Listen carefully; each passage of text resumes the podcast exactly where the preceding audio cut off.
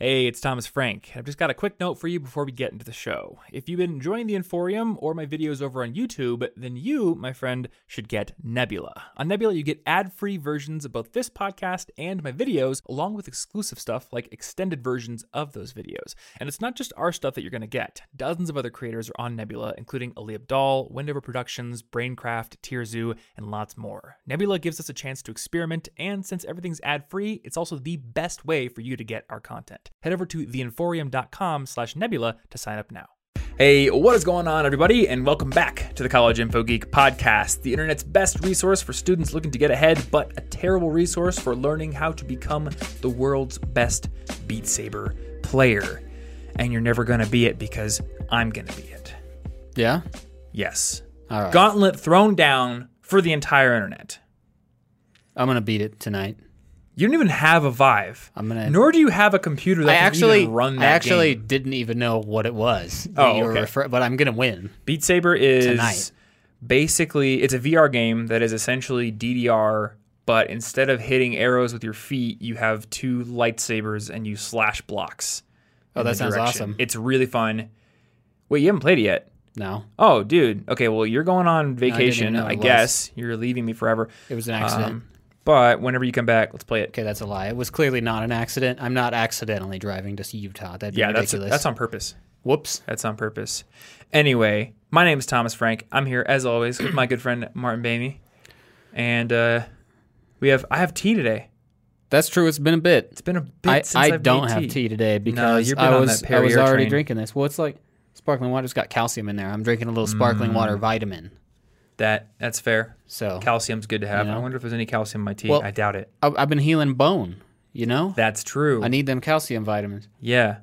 Oh my gosh. I wonder what's gonna happen the first time you go on a plane and you have to go through the metal detector. They tell me that it shouldn't set it off, but Oh, okay. they have not explained to me why. So I don't know if it's a it size or if it's a type of metal, because I don't I don't know what type of metal. It may be sizes. I'm not sure. My belt buckle not- does not I'm set not off sure. the one I go through. Um, if I wear my my Iron Ranger boots, it does, and I have to take them off. But if I wear my fashion boots, which I think still have like slightly metal little eyelets for the laces, that doesn't set it Mm-hmm. Yeah. I don't I don't know. I'll find out when I get tackled to the ground and they re-break the finger. Yeah. Looking forward to that. Yep. Just kidding. Uh, before we ramble on too much, as you may have noticed from the words you probably clicked to either download or watch this episode, we're going to be talking about how to get out of debt in this episode. And I do want to preface up front before our chit chat here that uh, we're not going to get too much into the specific programs offered in the United States of America for things like debt forgiveness or um, consolidation, things like that. We have talked about that in past episodes, and I will have those linked up in the show notes. We've talked about that on Listen Money Matters in the past, and we have an international audience here. So, what I want to talk about is the broader view of just like how to pay off debt quickly, regardless of what kind of debt it is. You know, we may end up going into some specifics about student debt, but this is not an episode that is only about student debt. This is an episode about how do you get out of debt, whether it's credit card debt or whether it's car debt or whatever it is. Yeah. So, just to put that out there for anybody wondering what exactly this episode is going to entail, it's going to entail that. And it's not going to entail us singing the DuckTales theme song for an hour long straight. Though we could do that. We could pivot. You may have We're just an agile organization. the Veggie Tales song that was in my head before Ooh, that. So shoved it out.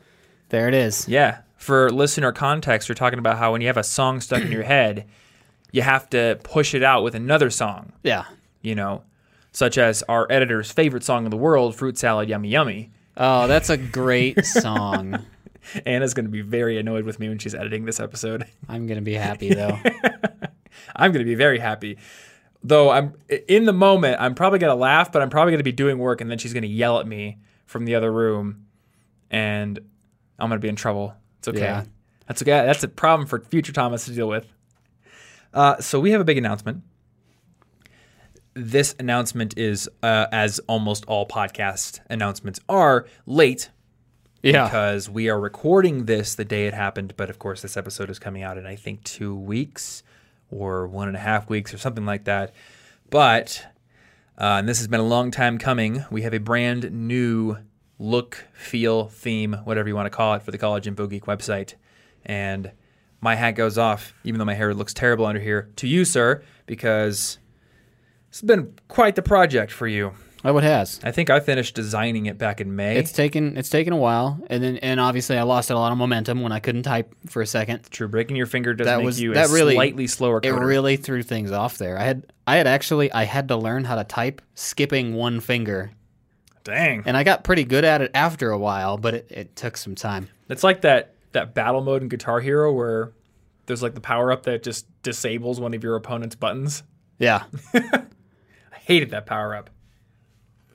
Well, in real life, you just break their finger. Yeah, You've I guess disabled so. one of their buttons. Um, yeah, I did not mean to do that or be part of the the adventure that caused that. But I digress. Uh, collegeinfogeek.com is now, well, I, I think the biggest thing is it's now much, much, much faster. It is definitely faster. It's so fast. Uh, I was browsing around on it in my phone this morning, and I was like, "This feels like an app. It doesn't feel like a mobile website anymore." So I think that's the coolest thing. Is it just it feels different. Yeah. It's a lot simpler. Uh, it looks a lot cleaner on desktop. There's no sidebar. There's no weird boxes that overlap each other. Definitely gone a simpler route with the design aspects, but I think that you know that works out in our favor because on mobile it just anything you can do on desktop you can now do on mobile. There's no compromise that I can think of. Yeah. It's it works great. Yeah. In fact, uh, I would say the mobile site is possibly more full featured Because of the little slidey thing.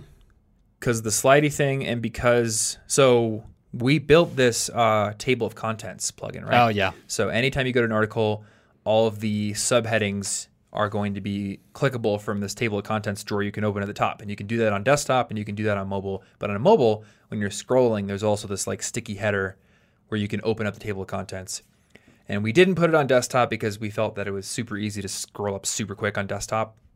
yeah. I think you can even just hit home on your keyboard to go to the top of the page, but on mobile that's not an issue, or not not a thing you can do.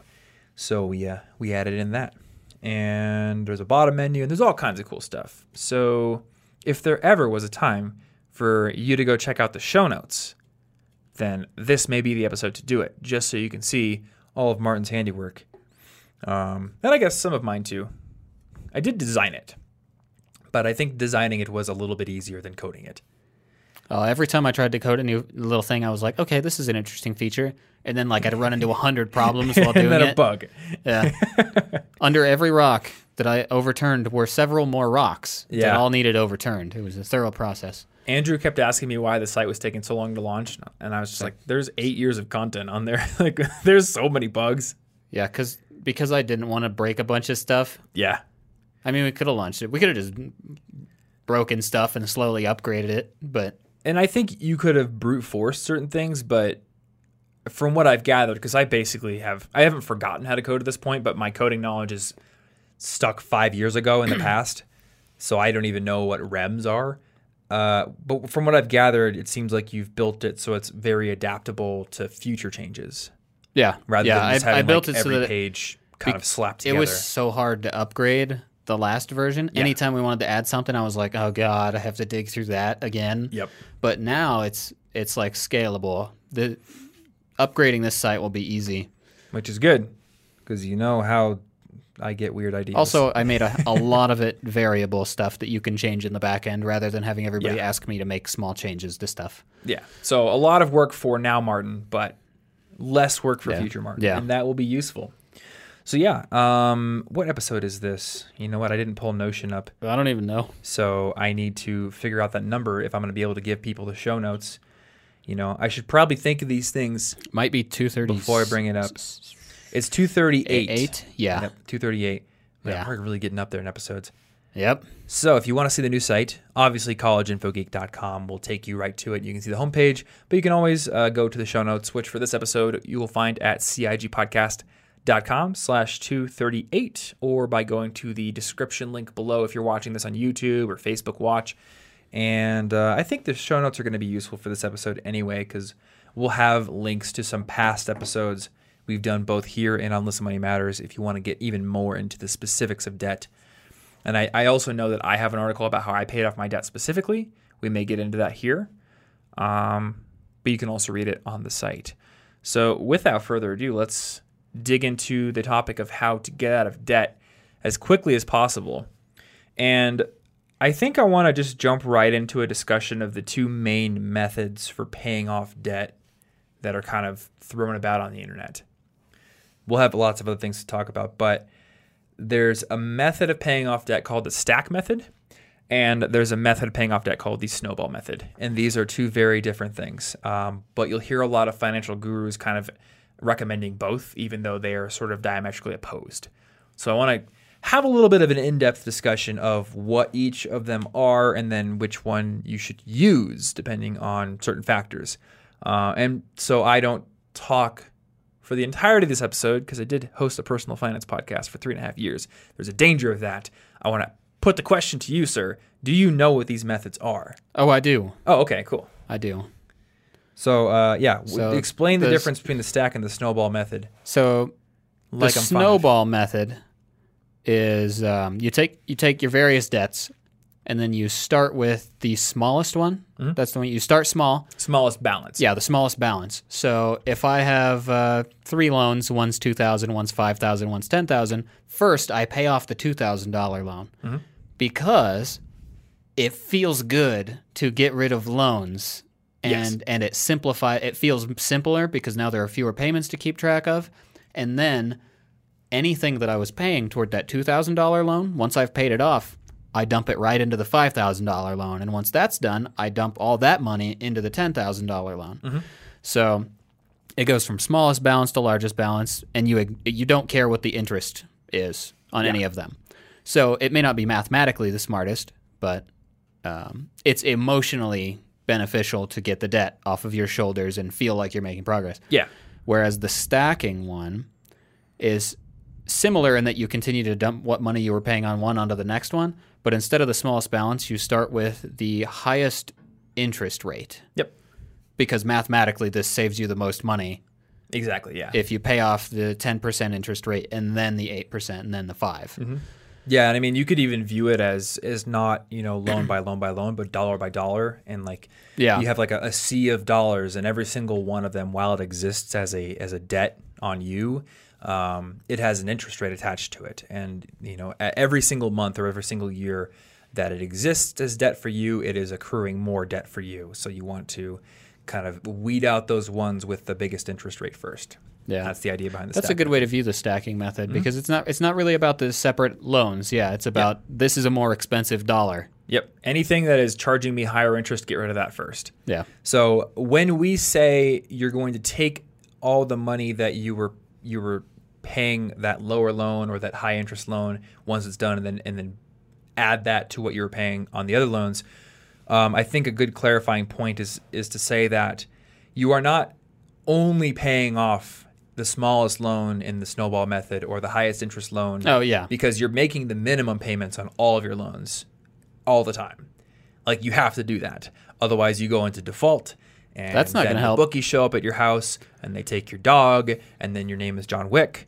And You could trade your kneecaps to get out of debt. I guess that's a way could. to do it. Actually, usually you, You probably still won't get out. usually Actually. they take your kneecaps and they still want you to pay the debt. Aw. So you could trade, I don't know, something more, I don't. such as like your life and your family's life and everyone you ever knew. Maybe that's cheap. that's cheap. Yeah, That's a good deal. I've seen Limitless. I don't want to go down that route. Also, I I always thought that that was the dumbest decision he made in that movie. Did you ever see Limitless? Yeah, I don't remember this part though. I, rem- he, I remember starts the- taking these super smart pills and Oh wait, he yeah. starts he cleans his apartment, he finishes his book, and then he starts investing and he's making ridiculous uh, returns and he gets I guess hubris or impatient, so he goes and takes out a gigantic loan from Dumb. like some mob bookie. And the mob bookie's idea. like, if I give you this money and you don't pay it back, we're going to brutally kill you. And he's like, okay. Dumb. And he pays it back, but now he's now he's like a, a target of interest for them, of course. I don't. it I don't want them to know my name. You Yeah. know. You, I mean, it all works out for him, but I don't know. I feel like if I were to, if I were to take a pill that made me a super genius, my super genius brain might have a little thought bubble up to the surface along the lines of maybe don't ever make myself a target of interest for criminals in any capacity, any shape or form. That's a solid idea. Just seems like a good life hack. Yeah. Like, I don't know. I'm aware of the fact that at any time when I'm out in public, like anybody physically could punch me in the face, but they have no reason to. Why give them a reason to? You know? It's good life advice. Anywho, so you're paying your minimum payments. That's that's the life lesson from that whole tangent. And it could be, I don't know, 25 bucks a month, 50 bucks a month, whatever it is.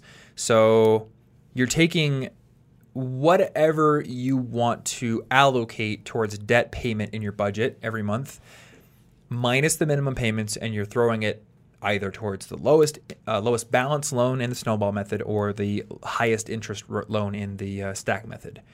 So really, the difference between these two methods in terms of which one you should use comes down to how emotionally affected by your debt are you.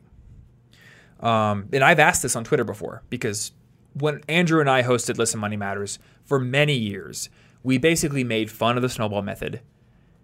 And we're just sitting here in our, our, our chairs of logic and we're like, why would you, why would you pick anything that isn't the stack method? Pick the mathematically best method and be done with it. But I, I've actually asked on Twitter, like, does anybody use the snowball method who knows about the stack method? And like, why do you use it? And people have said it's be- because I, I do actually get value emotionally from seeing those loans be cut down. For me, it was always different. For me, it was just watching the total balance of everything put together go down. And I had a spreadsheet for this, but I can understand how some people may actually want to know that oh, I've actually like beaten a boss, basically. Yeah. beaten the first boss of the game. He's dead. Now I can move on to the next one. I get it. Uh, and I'm also aware of the fact that yeah, you want to pay off your debt quickly, but paying off debt as fast as possible is is a goal that can be lumped in the same camp as retire as early as possible or he who dies with the most toys wins.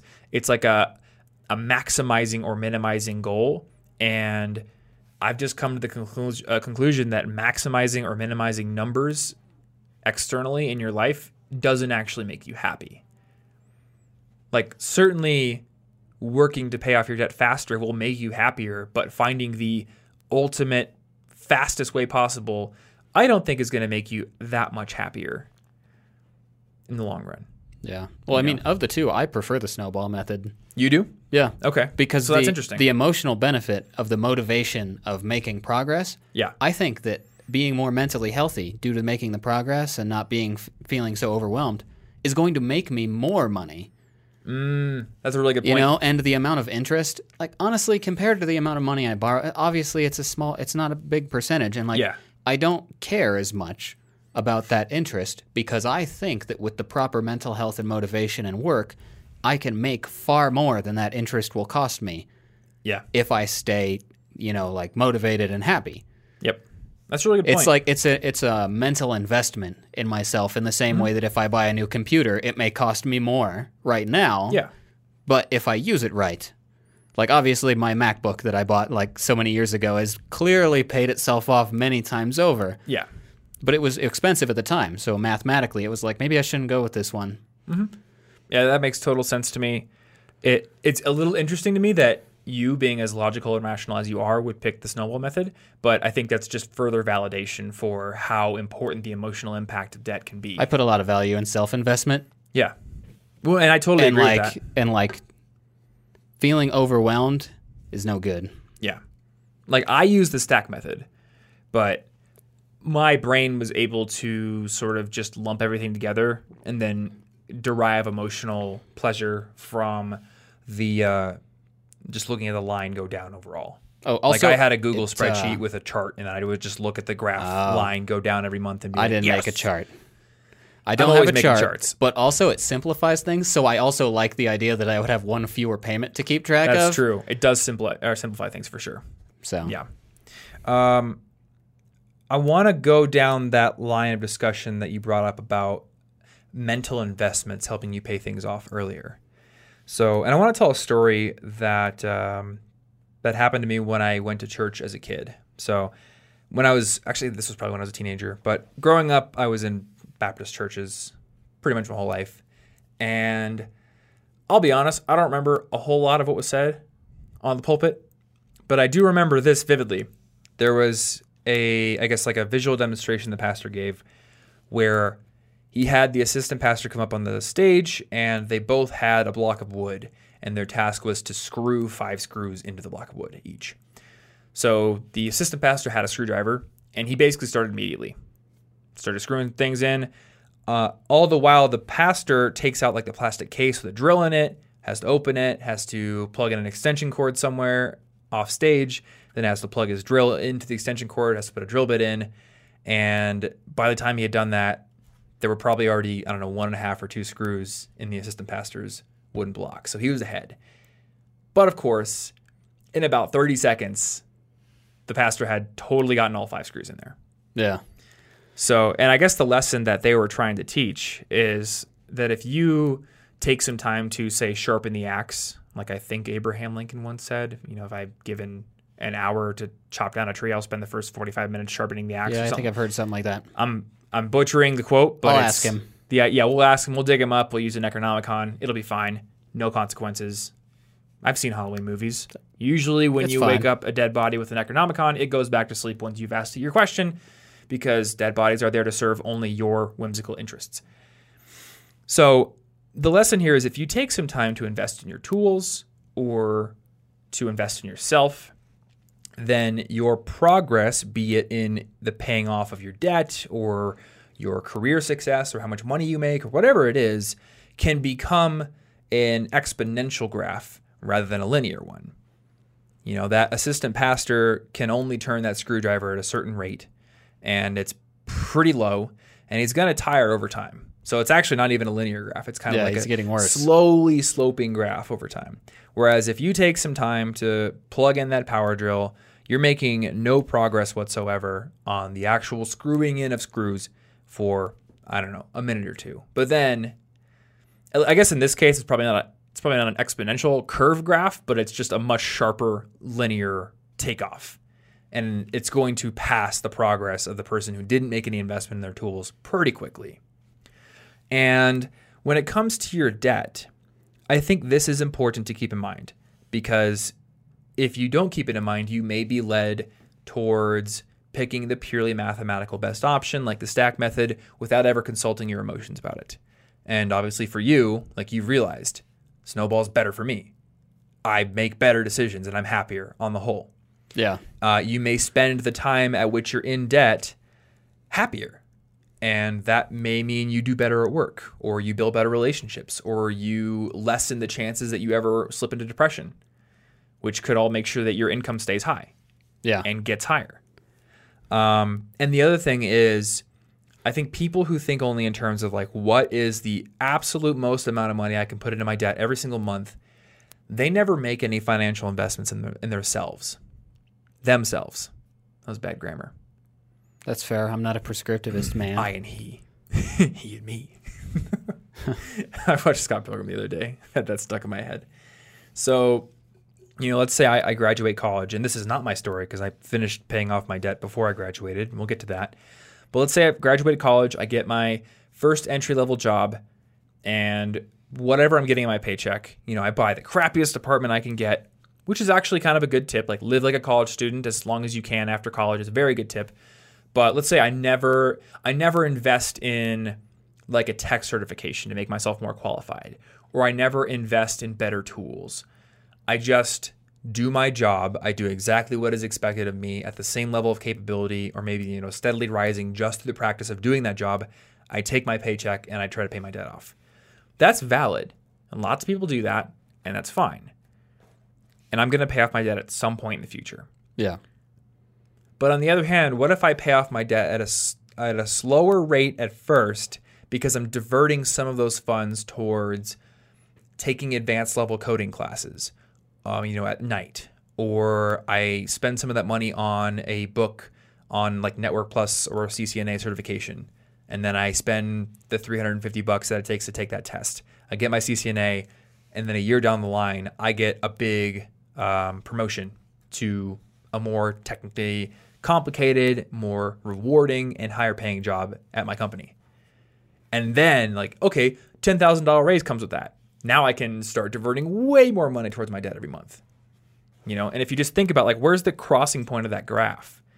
I think there's a lot to be said for making investments in yourself and your own ability to make money so that you can pay off your debt quicker in the long run, if not as quickly on a month to month basis right now. Yeah. So if you're still concerned about the mathematical stuff, Mm-hmm. the question for snowball versus stacking is do you think that this will be a, enough of an investment in your mental health and happiness that it will pay off? Mm-hmm. Yeah, and it's two questions. Like does right? it does it affect you? It's two questions. Is is it do you pick snowball or do you pick stack? And whatever one you pick, it's also do you divert almost all discretionary income towards debt or do you divert some of it towards debt and some of it towards investing? Whether it be investing in stocks and bonds and mutual funds, and that's not really an income generator, but there's a spread there that we'll talk about in a bit. Uh, or do you make investments in yourself? in your technical capabilities and knowledge and tool set and all those kind of things conferences networking you know there are many investments you can make in yourself that you may tend to forego if you're just dog-headedly trying to pay off that debt as quickly as possible and this is something that i see people in the fire community doing as well do you know what fire is Uh, something about financial independence. yeah Reti- is it retire early? Is that Yeah. the other letters? financial independence, retire early. So it's people who they want to quote unquote retire as quickly as possible. And I don't want to, you know, oversimplify and misrepresent this community because there are people with totally different goals. Uh, some of them want to, you know, retire in the sense that they work part time instead of full time for the rest of their lives. Some people literally want to retire by their by the time they're 35 and lay on a beach forever, which I think is crazy. I have to work. I would never be satisfied if I wasn't working on something, and I will work on something until I die. But part of that community's mindset, I think, is this like this single-minded pursuit of a number. And that number is usually built upon something called the 4% rule. So, 4% rule, for people who don't know, is this idea that if you can build up a, a nest egg that is invested in the stock market, you know, in like an index fund that's making, say, 7% on average per year, then let's say we want to be conservative. If it, if it historically makes 7% on average per year, let's be really conservative and say it's going to make five guaranteed. And if it's going to make five guaranteed, that means I could take 4% of it every single year for my expenses and it would never stop growing because it would at least grow by 1% per year. Uh, so ba- basically, people take that rule and they figure out what they would need to live every year for their personal expenses, and then they just reverse the math to figure out what the nest egg is. So if I'm like, all right, I could live on $36,000 a year, which is like 3K a month. In that case, I need about $900,000 in some sort of investment fund because I, I think 36,000 is 4% of 900,000. I'm pretty sure because that's the goal I had on my possible list. I haven't actually Okay. done that calculation for this podcast prep. If you want to do it and call me out on being wrong, you can. Um, but I did that. So, and I, I, I counted myself as part of this fire community for a while. And I think this was when I, when I was 23 or 24. Um, I even went on Fox News to talk about it, like Oh, their, yeah. their business channel.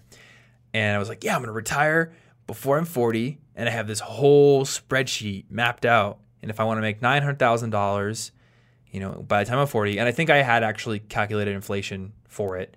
But if I want to make whatever that amount of money is by the time I'm 40, that means I need to invest X number of dollars per month every month until I'm 40. And I think it was $2,000 or something like that, some number around there. And that was kind of where I stopped thinking. $2,000 or $2,500 per month for the next, I don't know, 17 years, and then I can retire, quote unquote. But over the course of the next few years, I started to realize if I make investments in myself and my business now, then I may end up in a situation five years down the road where I could invest $5,000 a month. And, you know, when I'm 30, I don't have the time benefits that, uh, that really help compound interest out that I have when I'm 25. But I can offset that by having the ability to put in more money every month. So that's kind of what I've done. Like I don't put in $2,000 a month into my stock fun- funds.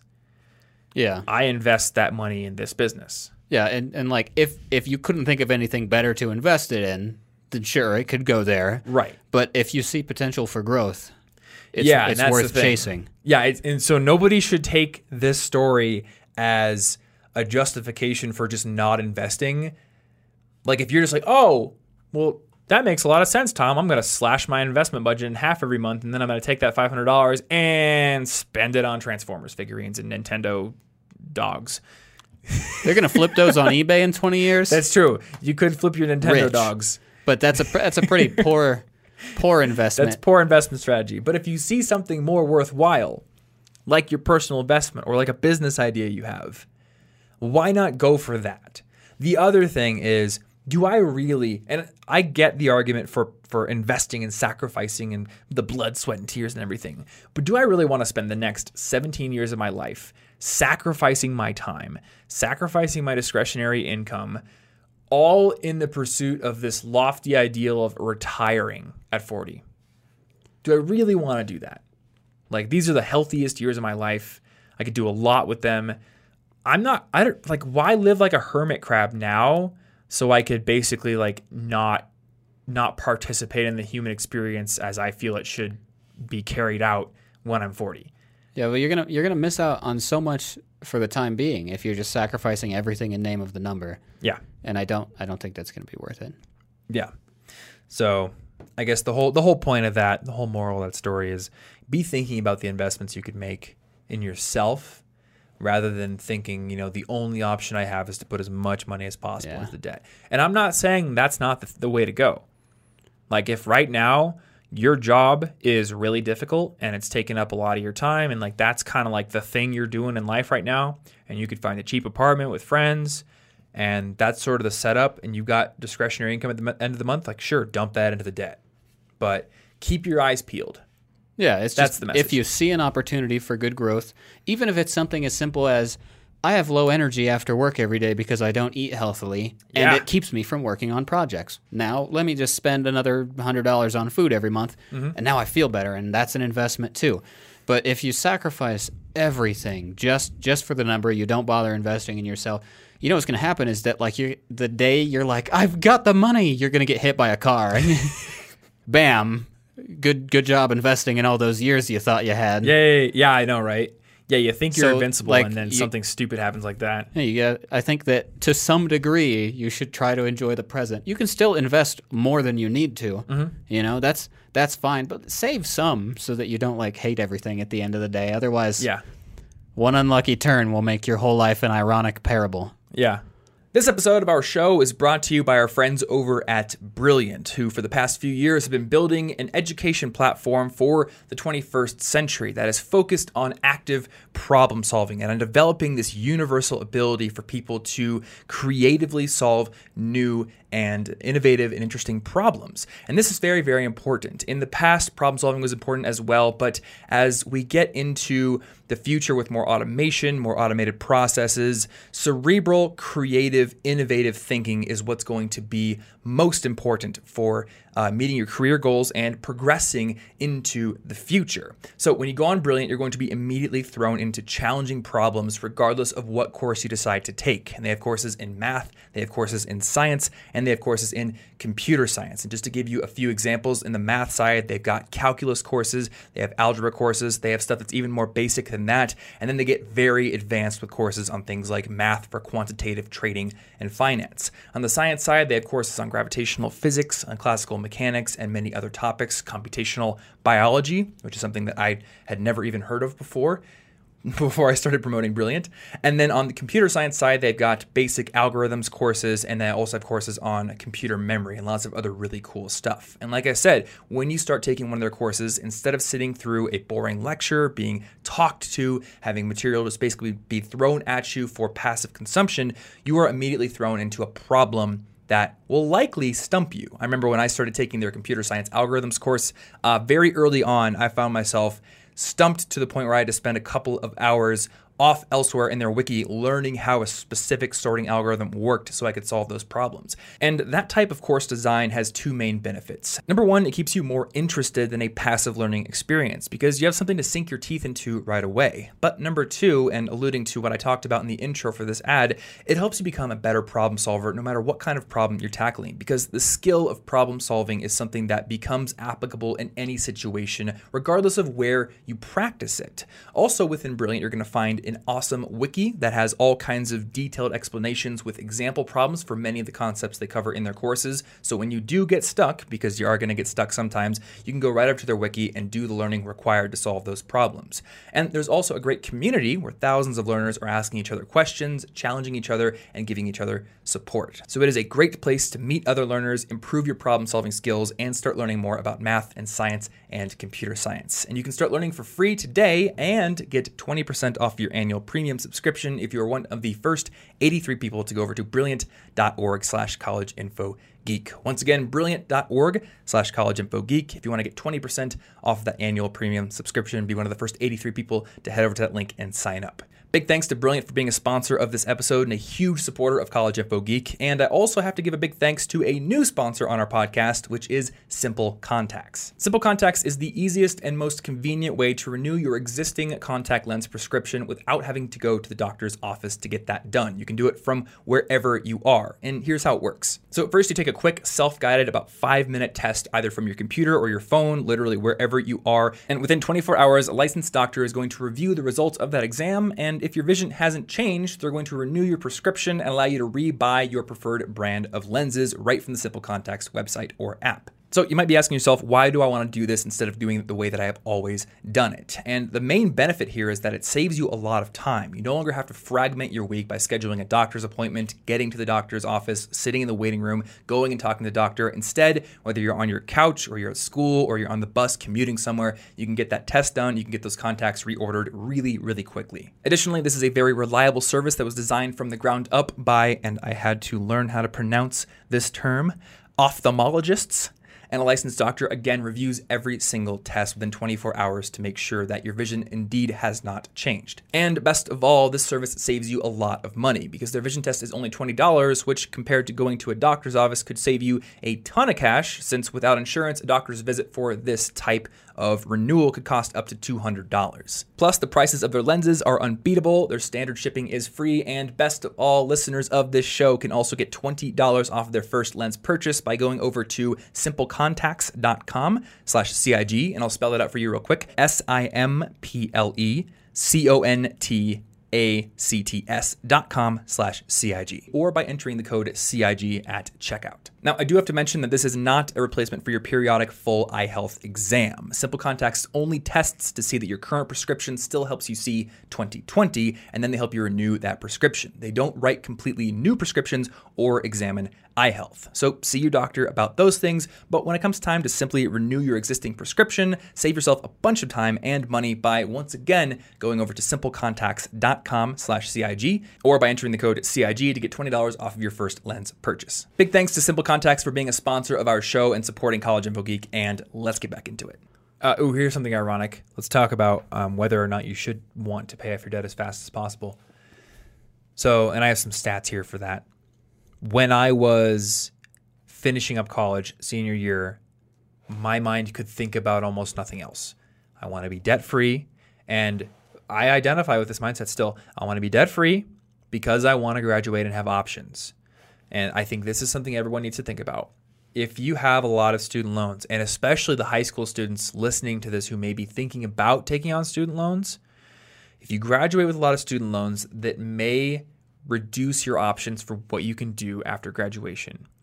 It may mean you have to go for a higher paying job that doesn't fit your lifestyle rather than a lower paying job that may, you know, give you better work life balance or that may uh, make you feel like you're making a greater contribution to the world because you have $400 a month student loan payments you got to carry out for the next 10 years. You know, so think about that. And that was a big thing for me. I wanted to graduate and I was like, if I want to travel to Japan again, I want to have that option. But if I have a bunch of student loan payments, like that may not be an option. I may have to find a job. I don't know. So it was like pay off the debt as soon as possible to give myself freedom, to give myself options. and that's been great. Uh, but you know what? For the last two, no, three years, I've had a car payment because I bought my my Nissan uh, back in 2015, and I paid zero down, and I just I, I negotiated the interest percentage down to basically nothing, um, but I had a car payment. And then just this year, my mom's car was breaking down, so I gave her my old car and I bought a new car, and I also financed that. And there are people on the internet who's going to be like, "Oh my God, Thomas just lost all his cred or all his credibility because he didn't pay for his car in cash." Blah blah blah. But you know what? That car payment does not represent a huge chunk of my discretionary income every month, which means that as long as I'm doing everything right, I don't think about it. And I guess this is a crucial note I should make. I have enough money in the bank to pay that car off. If I lost all income right now, and like the repo people were coming to my door, I could pay that car off at the like at this very moment. And that has always been the case. I could have taken money out of my stock savings or whatever, and I could have paid the car off.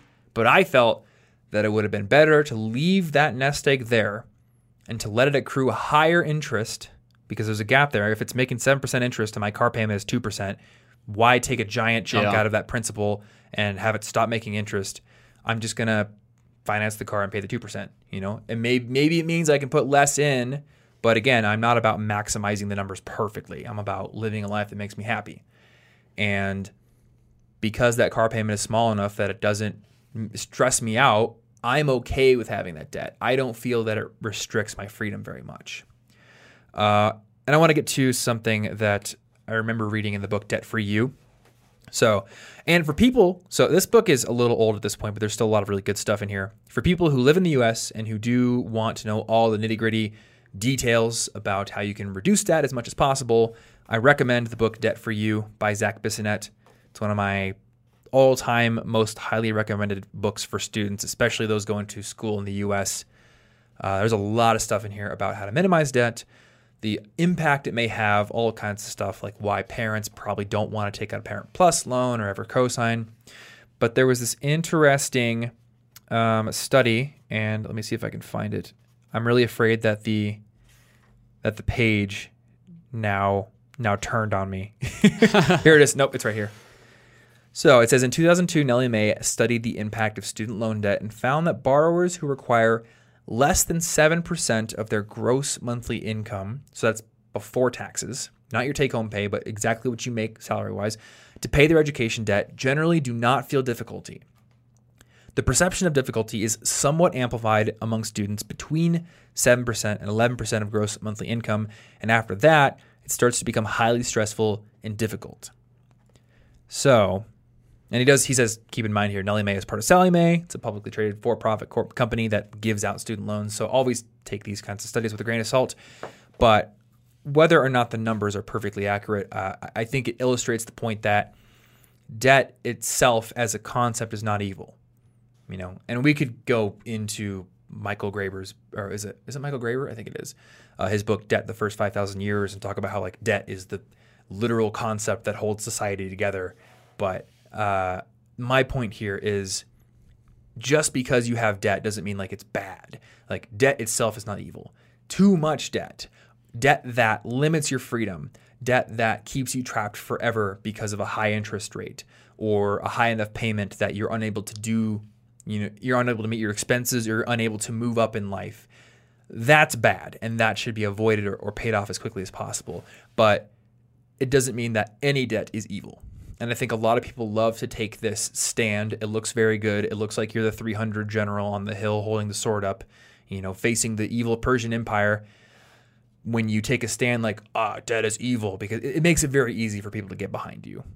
You know, people love to rally behind a cause with an enemy. But if you owe like 20 bucks a month on something, how is that different than like your Spotify and Netflix subscription? Yeah, yeah. Like my very smallest, because the student loans, you know, they're in several chunks. Yeah. The smallest one's only forty bucks a month. Mm-hmm. And while I'm, I'll just pay that one off first. But like, Yeah. as long as that's not the reasonable thing to do, I don't care. Yeah. Like that's not, it's not big enough to matter. Even if I, even if I just paid it off the whole time, forty bucks a month for the the duration of the loan. It doesn't hurt Yeah. me in those months. No, I guess th- there is. I this is maybe irresponsible to say that last line. So let me Yeah, well, yeah, mathematically, it. let me clarify it. The difference between your Netflix and Spotify subscription and your twenty bucks per month debt is that if you lost your job tomorrow, you could cancel Netflix. And you could cancel Spotify. yeah. You can't always cancel that debt. So if you are going to be taking on debt, you need to consider that. What do I do if I can't pay it off? And you know you need to do the research. yeah. What if you what if you break your finger? You know, there are like pianists with like insurance on their hands and stuff Mm-hmm. because they're like, if I hurt myself, my career's my career's messed up. And I mean, like you work with me, so when you broke your finger, I was like, obviously, we're going to figure out, you know, how to make that work. I'm, I'm not going to be like, well, you're fired, but That wouldn't help. To somebody else get out. working for a different kind of company who doesn't think about, you know, their employees as much, maybe in a different situation. So you have to be careful when you're taking on debt because you're cashing a check that your future self has to continually pay, and you do not know what your future self is going to be able to do. Um, again, there's a middle path to be walked here because the the fearful extremist may say, "Well, I don't know if I'm going to get hit by a bus tomorrow or not, so I should never ever enter into any sort of contract that gives myself an obligation in the future." You know, in that case, you should never have a girlfriend. You should never do anything because how do you know? But you know, on the other hand, there's the extremist that says, "Well, I, I'm just never going to think about what happens. Of course, I'll continue to make more money in the future. I've made more money for the past three years in a row. Why would that ever stop?" Yeah. And then you get the 2008 financial crisis, where people are like, "Oh, I could pay this easy oh, mortgage Oh, rate. I'm going to buy this mansion." You know, in all things, moderation. So consider, you know, what you would do if you happen to lose that income in the future. This is why when I take on debt now, um, I never take on debt, at least for consumer reasons. I never take on debt that I couldn't like pay off instantly with savings. I take it on for convenience reasons, basically.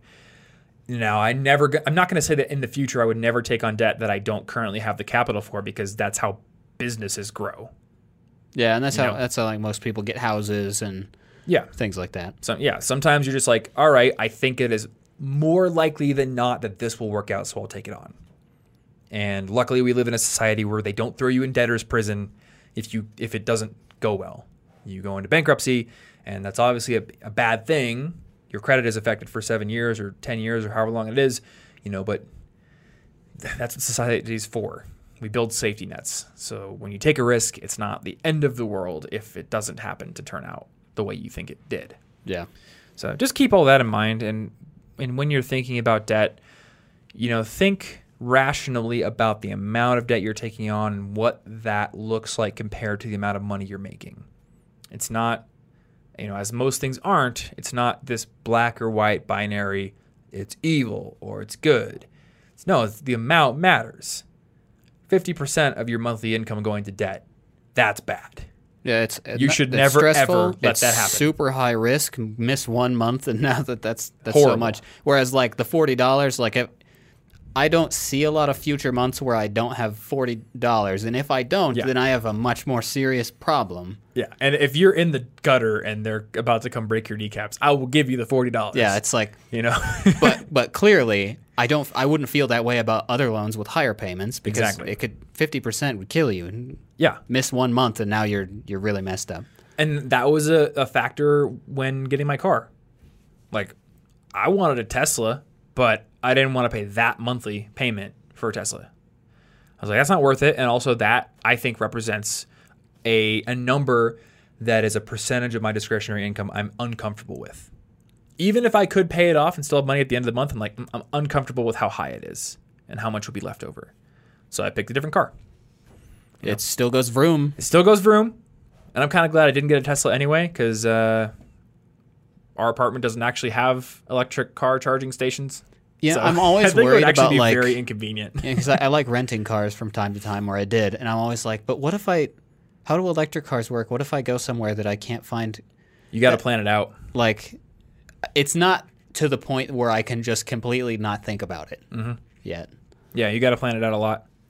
Uh, okay, so I want to talk about the thing we probably should have talked about all along, which is how to pay off your debt faster. Oh yeah, We talked about stack and snowball. These are important. And I think those they're the concept of stack and snowball is the most important thing from this episode. Like you need to pick one based on how it's going to affect your mental health. If you're like me, if you can build a graph for yourself or you can find a way to track it that keeps you emotionally fulfilled, go stack. No, that's a good idea because that could give you some of the mental benefits Yeah. if that's enough for you. I mean, the way I did it was on my impossible list, and it's still there. It's just at zero now. I put a graph. It was a screenshot from a Google spreadsheet that I had maintained, and every month I would make a payment, and then I would go in and I would update my graph with my balances, and it would show a line going down, and then I would just put that on my impossible list. So it was like public for me, and I was like, "Watch it go down, guys," and that was great. I did not care about the individual loans because in my mind it was like individual loans do not matter. It's it's when it's zero. All that matters to me. Um, and so I guess that leads into another recommendation, which we would be to find a way to track the progress of your debt payoff. I think tools like Mint and Personal Capital can do this for you. There used to be one called Ready for Zero that was specifically built for this purpose, but they shut down a couple of years ago. Um, but my recommendation is just roll your own, pull out a spreadsheet, go to that like insert graph option, and then just just look at the graph. I don't know. There's something about having a visual reminder of your progress. That's nice. It's like analytics. Yeah. You know, I just like having it. Um, but also personal capital or mint, I think you can put in your loans and then they will show you the balances going down over time. Yeah. So just have a way to visually remind yourself of where you are. I've made so many like spreadsheets for random things for myself. I love making That's got to be one of the like best technologies on a computer. The like It's a very useful. ironically thing. Excel is like just one of the greatest things that Microsoft ever did. yeah. I mean, dude, like a, a table with formulas, like It sounds so boring, but it's like it. I've used it for everything. There are bored office workers all over the world who have made literal video games in Excel. It's that powerful. I think like people have recreated Legend of Zelda in Excel. Well, I'm going to be looking that up later because I didn't know about that. They've done some really cool stuff. I've never done anything that cool, but I do have, and actually, I would recommend people do this, and I have recommended it in the past. I have a whole spreadsheet that lists my income sources and all my personal expenses and my average investments, and then I have like a total column where it will show how much should be left over every month, given how much you're making, given how much you're spending on average. It's like my meta budgeting tool. I'm not tracking actual expenses like you do, but I'm at least going in every once in a while, seeing like, all right, here's what my expenses tend to be in each category, filling those into the spreadsheet and making sure like we're good. And I've also got calculators for how much money is going to housing, how much money is going to investments, and the percentage. Because I think it's important to have maybe I forget what the percentage is, but it's like I don't want to be spending more than I think it was like 20% of my income on housing, and I want to make sure I'm investing at least 15% investments, things like that. It's important to have. Um, so the last thing I want to talk about here is well, actually, before, sorry, last thing on my on my list here is something called the money pipeline. But before I talk about the money pipeline, let's talk about a few other things for decreasing your debt quickly. The most important one, I think, is uh, looking into not necessarily going for blindly, but looking into consolidation. So, consolidation is essentially where you take on a new loan which pays off one or more of your existing loans. And the reason that you would do this is because the terms of the new loan should be more favorable. Typically, it's going to be a lower interest rate, or in certain circumstances, maybe it's a longer term of payoff, which means your monthly payment would be lower. That may mean that you end up paying more in the long term, like you end up paying more total because it's more more periods for interest to rack up. But certain people find themselves in a situation where it's like the interest doesn't matter, it's how many dollars am I paying per month? Because like I'm on a fixed income or I, I my boss won't give me a raise. I have not gotten my freelance wiener dog walking business off the ground yet. I'm making X number of dollars Soon. and you know the wiener dogs are coming. But for now, my student loans or my credit card payment or whatever it is, it's too high. The rent is too high. So I need to get that payment down. So anyway, consolidation basically just gives you a new loan that should have favorable terms compared to what your current things are. If you have credit card debt, like a substantial amount of credit card debt, which I hope that no one listening to this ever has it because you should pay off your credit card in full every month and you should never use your credit card to buy anything that you could not buy with your debit card or cash immediately. But if you're in that situation, because no one's perfect, then you may want to look into consolidation because credit cards typically have an interest rate over 20%, which is insane and can very easily trap you in debt forever. Like that interest compounds. So, say you've got $10,000 in credit card debt, accruing interest at 20% per month, and you're making a minimum payment of 50 bucks a month, you're never going to get out of debt. That is a trap. Yep. You know? And you know people who are in traps like that. Yep. You just don't get out. Hey, They don't send you all those credit card offers because they want you to have money. Yeah, they want money. Uh, so debt consolidation services, and you need to do your research on the you know the terms and the reputations of these. Obviously, we can't you know vouch for any one service out here, um, but they can pay off a lot of that debt from your credit card. They can give you a new loan that maybe is at seven or eight percent.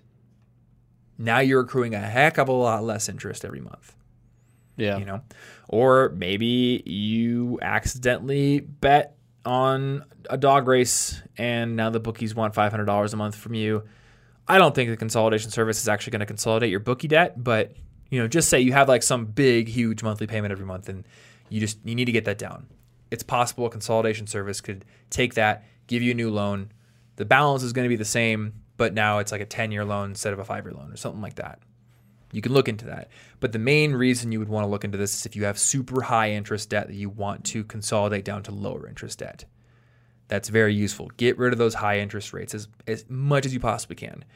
Um, and again, we have a lot of international listeners, so it's hard for me to recommend a ton of specific resources, though I know that here in the US at least, there are sites like SoFi um, and Credible and these can both offer consolidation services. I know SoFi is pretty strict about how who they accept, at least at the moment. They may be getting more lax over time as they grow.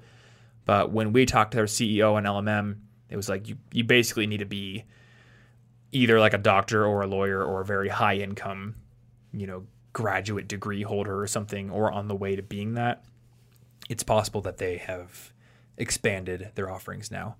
Uh, there's also sites like LendingClub, which are almost like crowd-funded lending, Oh yeah. where if I'm an investor, I can chip in 25 bucks towards a pool that will eventually become a loan somebody else could take, and that loan may be, you know, eight percent interest for that person. So I'm making eight percent interest on my 25 bucks. Pretty good actually. Uh, and in exchange, that person is getting a loan they can use to pay off their 20% interest credit card debt, and now they only have to pay off an 8% interest loan. You know, a lot more favorable for them. Uh, so yeah, that, that's, a, that's a really big thing. And I know we've done an episode on Listen Money Matters about paying off debt really quickly. So I'll link to that in case there's anything I'm forgetting from that episode. But the, the consolidation and then the selection of the method that you're going to use to pay is important. And then I think asking yourself, what can I do to increase my income now is the next biggest thing. Yeah. Like, can I get a certification? Can I take a class that would make me more um, qualified at my current job? Can I take on a second gig or do something freelance to bring in more money, just to chip away more dollars? And then the last thing I want to talk about here, and we've talked about this in the budgeting episode, but I want to review it, is the money pipeline. So this is just a way that I like to visualize the flow of your income and where it should be allocated every single month. Um, because you know you, you take in your income every single month, you may not want to like immediately throw it all to debt. So I think there's an order at which you should do this. And the order in my mind is you you bring your money in, you're gonna have certain fixed expenses like rent and your subscription to Crunchyroll. You know, non-negotiable that's, yeah, it's not an option. You just need man cannot live without Dragon Ball Super every week. I love Dragon Ball Super. Exactly. So you have up. your fixed expenses, things that are non-negotiables. You need to allocate money towards those.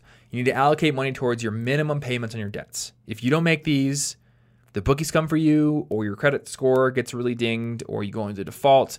All sorts of bad things happen.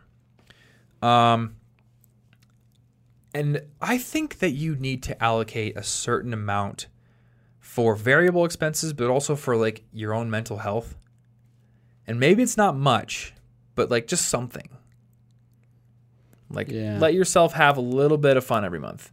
Like if I told myself I couldn't even buy an extra book if I wanted to read one, I think that Yeah. would be an obviously harmful way to save money. Yes. Take care of the system. And you know what? I have a picture of the money pipeline, and we have this incredibly fast website. So I'm just going to put budget into it. And wow, that was really, really fast. Nice. Dang. That's good. I don't want it to break while we're recording. yeah, exactly. That would be sad. It would be very sad. All right, where's my money pipeline in this article? I'm pretty sure it's here. Yep, here it is.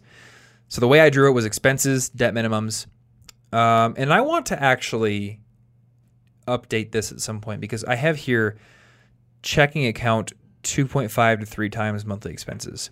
This is something that we used to recommend on Listen Money Matters, and I think I've even recommended here, like having a buffer of money in your checking account. But after talking to a lot of people who, you know, maybe just got out of college or are still in it, having two and a half times your monthly expenses in your checking account is kind of difficult to get to. So I think you should have a, you should probably try to contribute a little bit to your checking account or to an emergency fund just to build up that $500 like just something that Yeah, all your tires go out. a pillow You can't drive to something work without bad them. happens. Yeah. So fill out that emergency fund, make sure that is there. And after that, like have a certain amount you're contributing to debt every single month. You know? And if you really if you've decided that okay, beyond maybe some investments that will help me make more money in the in the near future, I want to kill that debt as quickly as possible, then go for it. If your if your emergency fund is filled and if you have a slight buffer in your checking account, now just go ham at the debt. Just do whatever you can to kill it. Uh, and I guess that's like the the conclusion of the thesis of this episode: how to pay off your debt as quickly as possible. Yeah. But I also want to put that question out there: Do you actually want to pay off your debt as quickly as possible, or do you want to start building some investments up? Yeah, and I think investing in yourself is just such an important thing to do and if you find those areas because if you want to pay off your stuff quickly, you, you know, you got all the like, I'm going to cut out 17,000 coupons and I'm going to pay $3 for all my Mm-hmm. groceries. There's a limit to how much money I can save. It's however much I need for my stuff. I can't Yes. save more than that, but I can make much. There, uh, there are plenty of people out there showing me there's not a really low limit for how much money you can make. Yeah, You know, apparently you can make quite a lot. So if you focus Yeah. on growth rather than what can you cut, I, I mean, cut unnecessary things, sure, but that's you need to stop focusing at some point on what you can cut and just look at growth. I've always focused on growth. it's it's so much know? more potential. It, well, budgeting like and cutting stuff feels so natural. It feels like It does. I'm supposed to look at coupons and sales and things and stuff. Mm-hmm. But it doesn't have the same potential for growth unless you already spend way too much. Yeah, yeah. So I I guess like one tip we can offer here, and this this seems kind of obvious, but you know, look at your expenses and ask yourself, are there cuts I could make? You know, and to go to the most cliche one, like could I make coffee at home instead of buying latte every morning? Yeah. But if a latte makes you super happy and it's not like making you late on your debt payments, I don't know. Eh. Maybe you don't have to get rid of that latte. But again, if we're sticking to the thesis here, pay off debt as quickly as possible, you can make a darn good latte at home for way cheaper than Starbucks will charge you.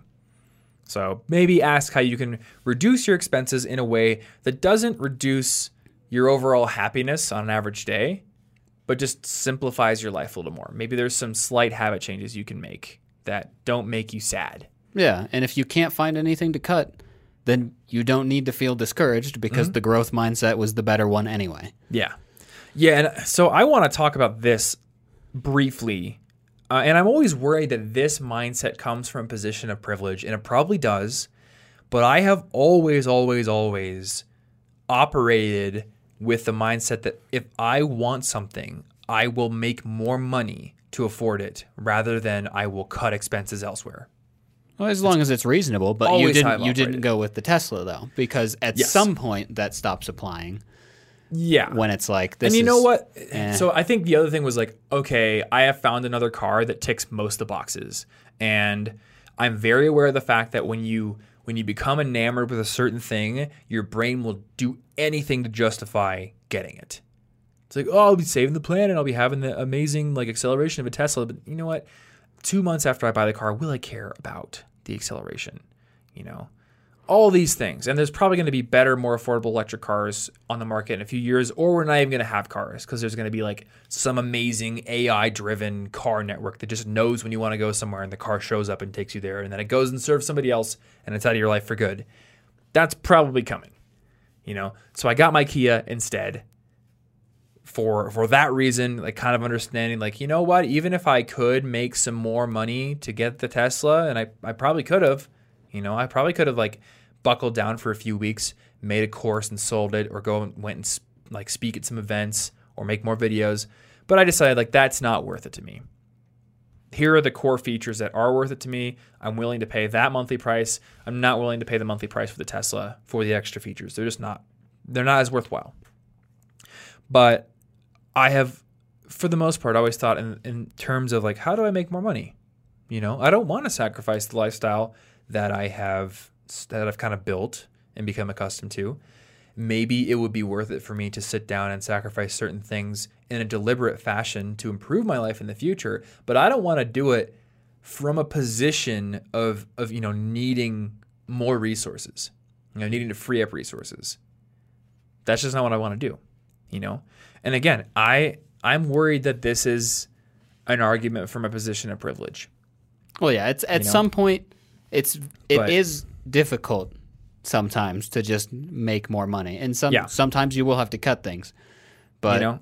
focusing on what you can do to make more money, even if it, it might be a really long term thing, it may be you need to invest in your health first. So you have to spend a little bit more on food, but you really still aren't going to make, you know, I'm, I'm not going to get like an extra thousand dollars a month no. Because I decided to eat healthy. That still may take time before you can make that money. Yeah. But that, that like that's an investment in the system that I think is always worth it. You know, this is something that I struggle with for a long time. Like I always felt guilty that I don't have some sort of like backstory of struggle. Well, you got to have one. You you got to have like. And how else am I to put my mom into it, a? You sew mansion. it on your sleeve. And yeah. everybody thinks you're cool. Yeah, I guess. So I, I was thinking about this a lot in the car driving back from the airport yesterday. Like a lot of entrepreneurs or people that you see in the media, they have I don't know like a like a backstory where they, they struggled and overcame some like very difficult odds, and now you know start from the bottom. Now we here. You know, fifty like, cent. You know, my upbringing wasn't perfect. Like my parents got divorced and things like that, but it was but you're not by and large cent. pretty you know yeah i didn't get shot nine times in front of my grandma's house that didn't happen uh, I went to a pretty darn good school and I was afforded a lot of opportunities. And I guess like the only thing I can do with that, like feeling guilty about that will not help anybody. It will not help anybody. So the only thing I can do is not take it for granted and continue to work hard and use the resources that I have, use the opportunities that I've been given to work hard and give back to other people, to help people become more capable. Um, you know, and not to like gloat, and, but also oh, yeah. to be to also be aware of the position that I'm in and like try to because I'm in the business of giving advice, I guess, try to to look at the things that I'm going to potentially say from the perspective of somebody who maybe didn't come up the same way that I did. And I may not do it perfectly, um, but I still feel that no matter what position you're in, having the philosophy of wanting to grow instead of cut back as a yeah. default position is helpful. Now, I think that that's that's the the right mindset to have. the The thing that makes it seem inaccessible is if you start to view it as, oh well, that means I'm just supposed to. I'll just buckle down and get whatever I want because sometimes yeah. you can't. There is a limit to how much you may be able to grow yes. short term, and you have to you have to take that in, into account. If you're in a really bad position right now, maybe it's years before you make enough money to just buy whatever video games you want and mm-hmm. do whatever you want. But that doesn't mean that you can't start slightly investing in something now. Yeah. Like like again, health is probably the, the cheapest and easiest thing to start that is an investment. Right. Yeah. I think most other things might have a higher startup cost than simply feeding yourself better and exercising. But yeah. Whatever you can do now to grow, even if it's not as quickly as you want, because the quick growth is more of the like privileged thing because once you're in a good position, you can grow quickly. Yeah. The person who's already on top, the rich people, they always find a way to make more money way faster than the poor people because they have an advantage. They have force multipliers. But the poor people can still grow. Mm-hmm. They just they grow slower and they need to focus on how fast they can grow, not how fast somebody else can. Yeah. You know, I think the beautiful thing is like everyone has a frame of reference that is defined by their previous experiences. So, you know, my frame of reference is different than Jeff Bezos's frame of reference, and it's different from somebody who lives in a different country, you know, or somebody who came from poverty. Like everyone's got a different frame of reference. So, like, if you can just focus on your own frame of reference and your own circumstances and bettering those, I think you'll be happy. Yeah. You know, it's it's tough with the internet. Like it's easy to see like everyone wears their own frame of reference on their sleeves and, and projects their own successes and it can be discouraging to see other people accelerating past you or accelerating so fast and you're just like I can never get there. But that doesn't matter. Well, we we've talked about this in the uh, the why you aren't successful yet episode. Mm-hmm. Because when you're successful, you can become more successful. Every time you roll the dice, you're more likely to win Yeah. when you've already won once. You get to roll more pairs of dice. So, so the, like that graph, you get better and better at winning, Mm-hmm. and it's it's like exponential. Yeah. I, I guess like the the main crux of what I want to share here is if I use a specific example of something to drive a point home, that specific example should not make or break the philosophy behind it. You know, Yeah, if if I'm like, oh, I can take a week off of work to buckle down and fix my processes or hire somebody new, you know, there's there are billions of people in this world who would say I can't do that.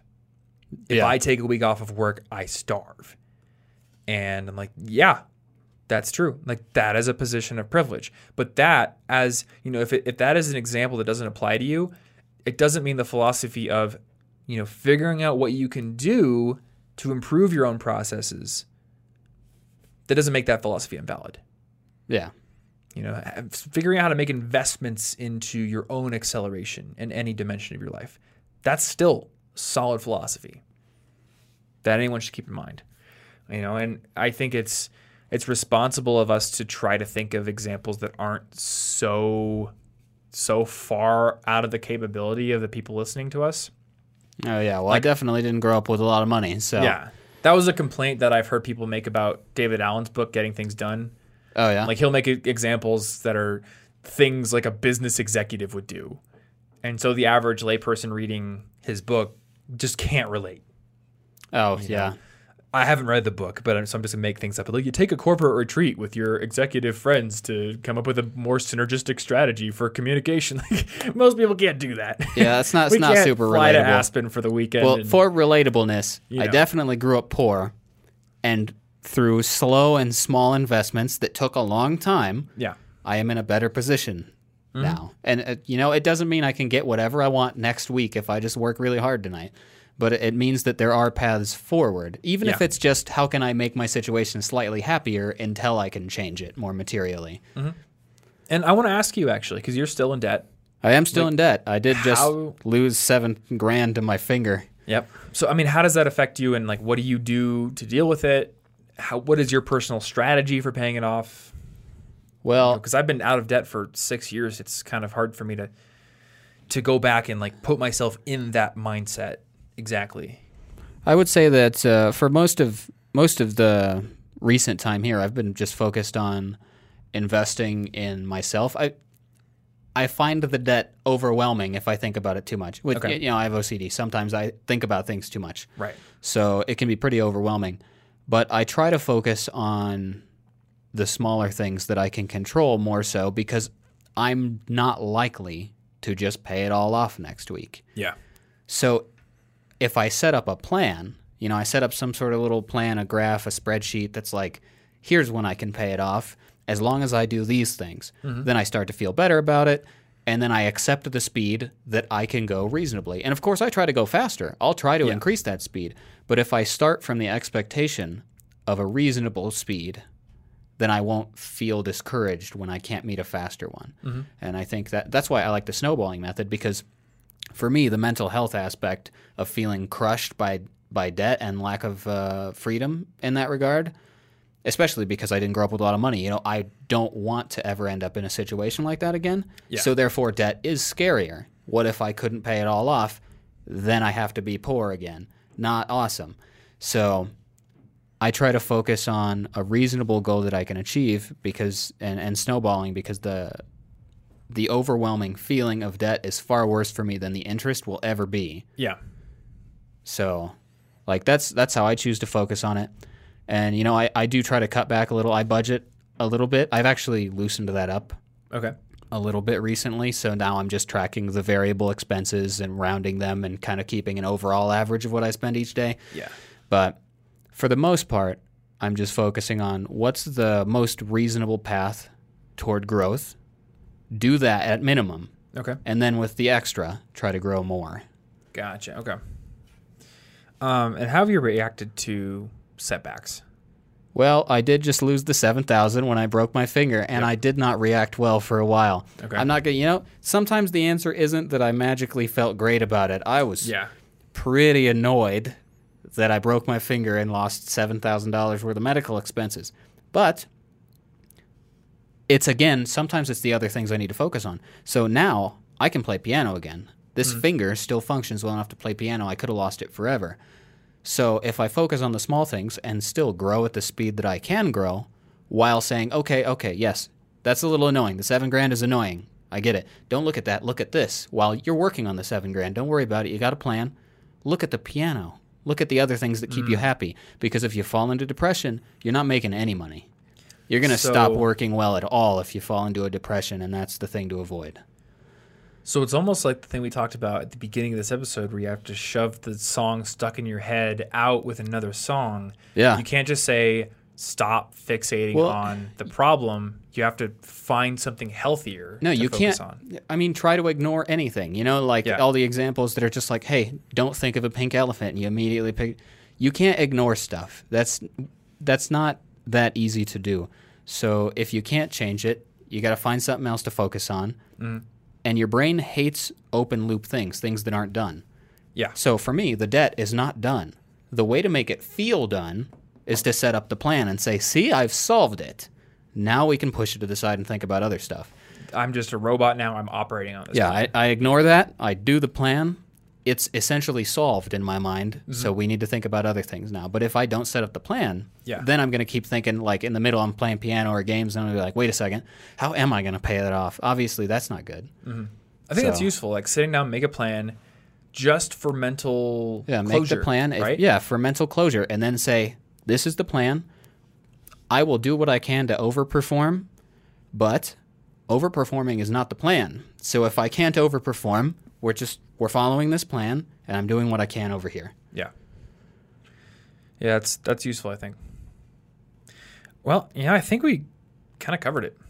Yeah. So Alternatively, buy all the lottery tickets. all of them.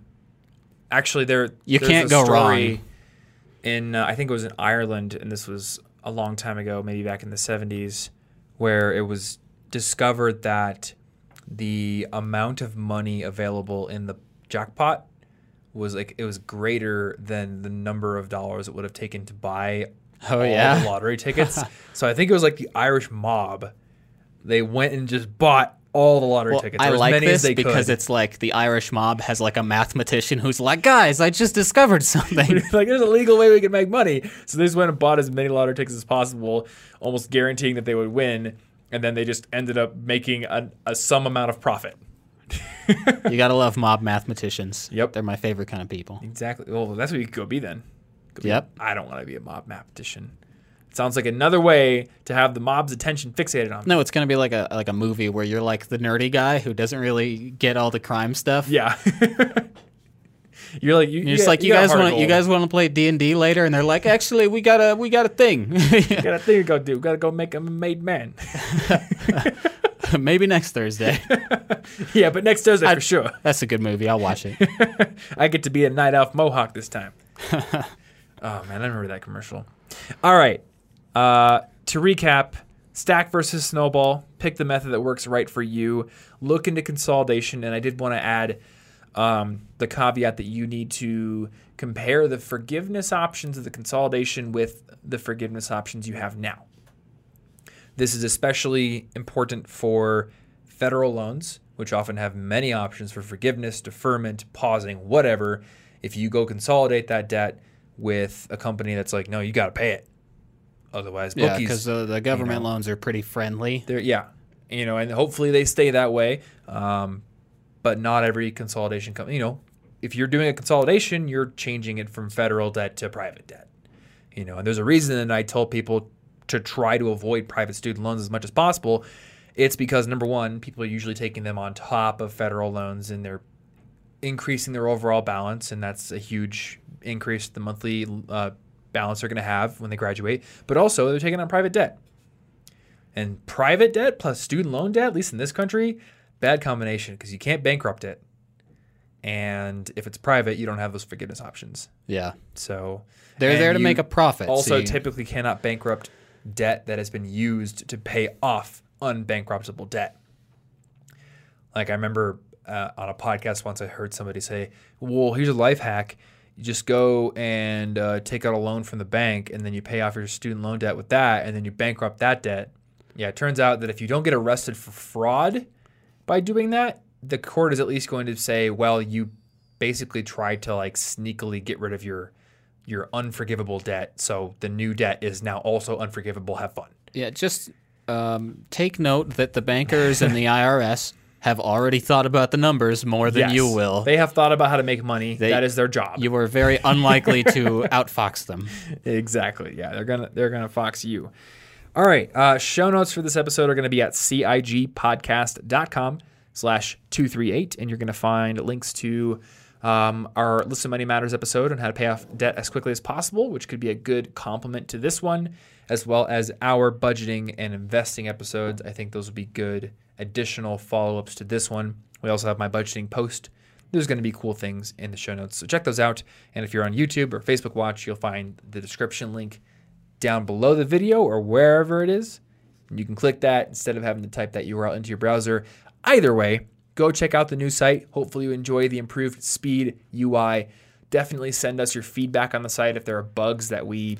I'm sure there's somehow. something. That's the life of a coder. There's Exactly. something broken on this site right now, and I don't know what it is, Something's broken. but for sure. something is. Yeah, and I'll have tweaks, and we'll all have tweaks. So yeah, let us know your thoughts. Um, as always, if you have questions for us, you can you can tweet us. I'm Tom Frankly on Twitter. I'm also Tom Frankly on Instagram if you want to DM. And then you are Yo Bartholomew. And I did notice that you just broke 2,000 followers on Instagram. I did. So congratulations. Why, thank you. Uh, yeah, go follow this guy, and you can also send him questions. Either way, the questions usually filter over to you because Yeah, I don't know, you're kind of like the captain of the ship on this podcast at this point. I've always wanted to be a captain. Yeah. Well, we got to get you a captain's hat. I just sort of show up and talk a lot more than I should. If I find a captain's hat, I'll put it on for the episode that I found one for. Yep. I'll work on it. Anyway, if you enjoy this show and you have not done so already, you may want to subscribe on Apple Podcasts or Google Podcasts, Pocket Casts, Overcast, Spotify. We're on Spotify. Oh yeah, Um, that's that's true. if you're not subscribed to the YouTube channel, hit that subscribe button, smash that like button, hit this notification bell. Please, my emotional health is tied to these external metrics. I will be depressed. Do you want him to be sad? I'm going to be so sad. Just don't, kidding. I don't want to deal with that. Just That's true. subscribe. You will have to deal with it. Uh, but one way you can make us happy, if you really want to support this show, is share it with a friend. Maybe send them your favorite episode, get them hooked on it as well. And if you are an Apple Podcasts listener, there is a directory of ratings and reviews in the uh, Apple Podcast store. And if you want to give us a rating and review, that is always hugely appreciated. But regardless of what you decide to do, thank you for hanging out with us today. Thank you for listening and subscribing if you've done that. And we will see you in next week's episode. Stay cute.